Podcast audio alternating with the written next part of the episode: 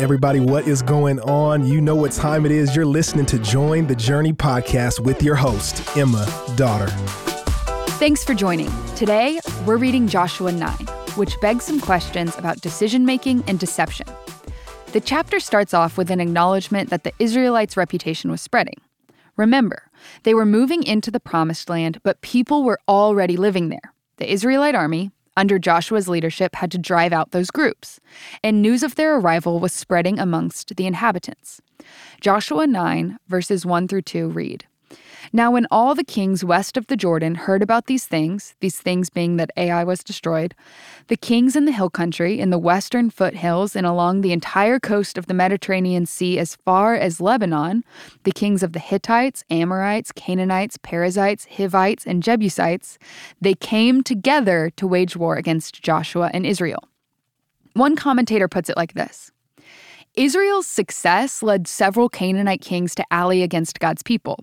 While this alliance was taking shape, the Gibeonites initiated a different tactic. Until now in Joshua, Israel had chosen its military targets, but now others defined their military objectives.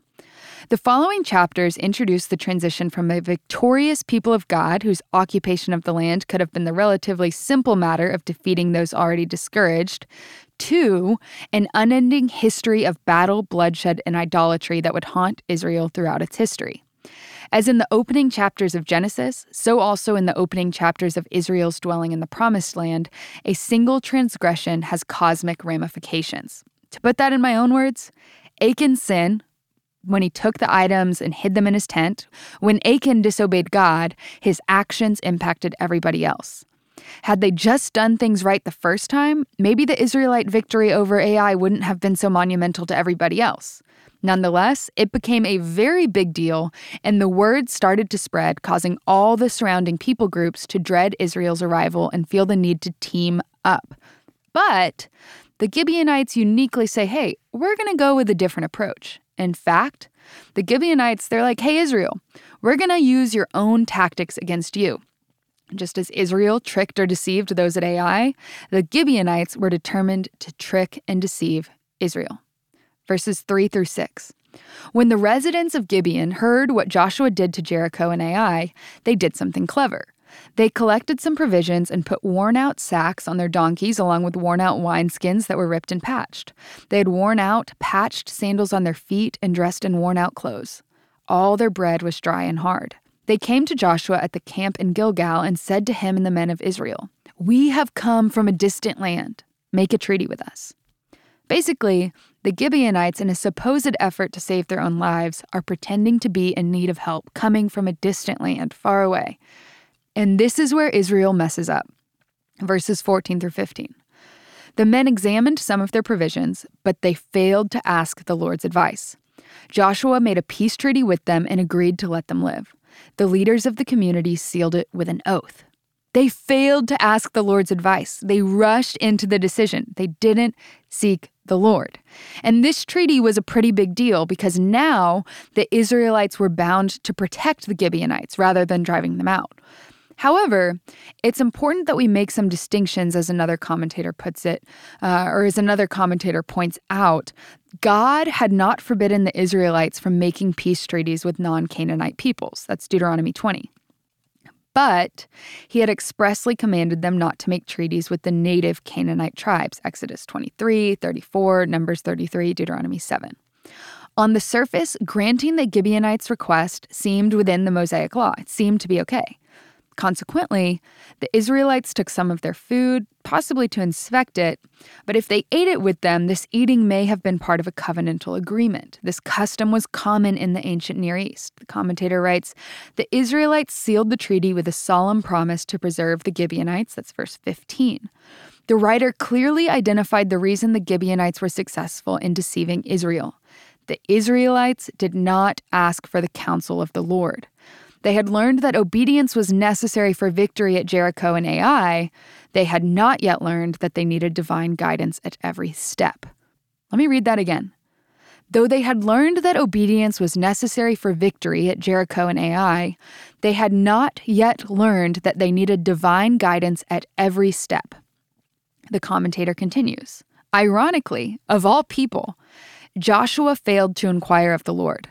Joshua had gone up the mountain of revelation with Moses, Exodus 24, and in his preparation for leadership, he had been trained in the use of the stones for determining the will of God, Numbers 27. How easy it is, even in the service of the Lord, to take God's guidance and blessing for granted. What's the commentator's point? Despite Joshua's proximity and relatively easy access to counsel or direction from God, he hadn't yet learned what it looked like to walk dependently on God or with God, especially when it came to seemingly everyday leadership decisions. So then what happens? Verse 16, 3 days later, the Israelites discover that these people live nearby. They aren't from a distant land, as they'd originally said. And the Israelite people, they're outraged. We read in verse 23 that the whole community criticized their leaders. One commentator points out that here, the wilderness motif has been turned upside down. For in the wilderness, the leaders were justified while the congregation was guilty. Here, the congregation is justified while the leaders are at fault. And that's pretty unique because overall, Joshua has this reputation for being successful. But here we're reminded or shown that he wasn't perfect. God uses imperfect people all the time. And the leaders are going to continue to make the same mistake here. At the end of the chapter, when Joshua confronts the Gibeonites, he again doesn't consult the Lord, but decides by himself how the Israelites will relate to the Gibeonites.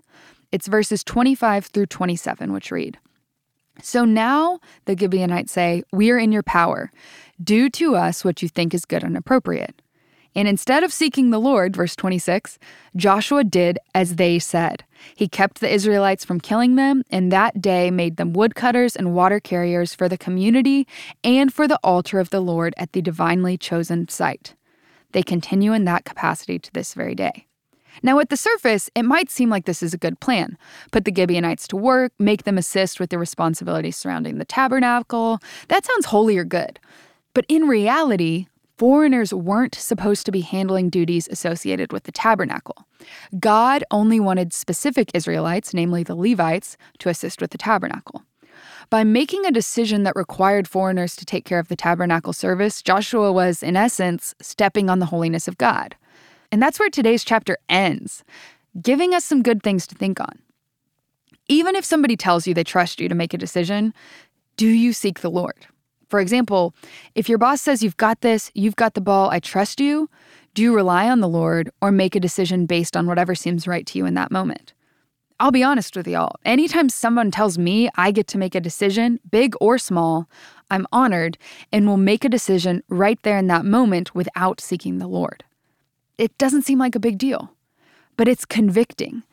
Even in the small things, small leadership decisions or just everyday decisions, we've got to make sure we seek direction from the Lord. It could even be a quick 30-second prayer, as something is always better than nothing. Think about this today. How can you take steps to invite the Lord into your everyday decisions? How can we take steps to invite the Lord into our everyday decisions? That's all we've got time for today. But as always, I'm so glad we're all on this journey reading the Bible together. Hey, we want to thank you for listening, and we hope you enjoyed the episode. Did you know that you can help support Join the Journey by rating and reviewing this podcast? And if you're willing, we'd love it if you subscribe, because the more you download, the easier it will be for new friends to find the podcast.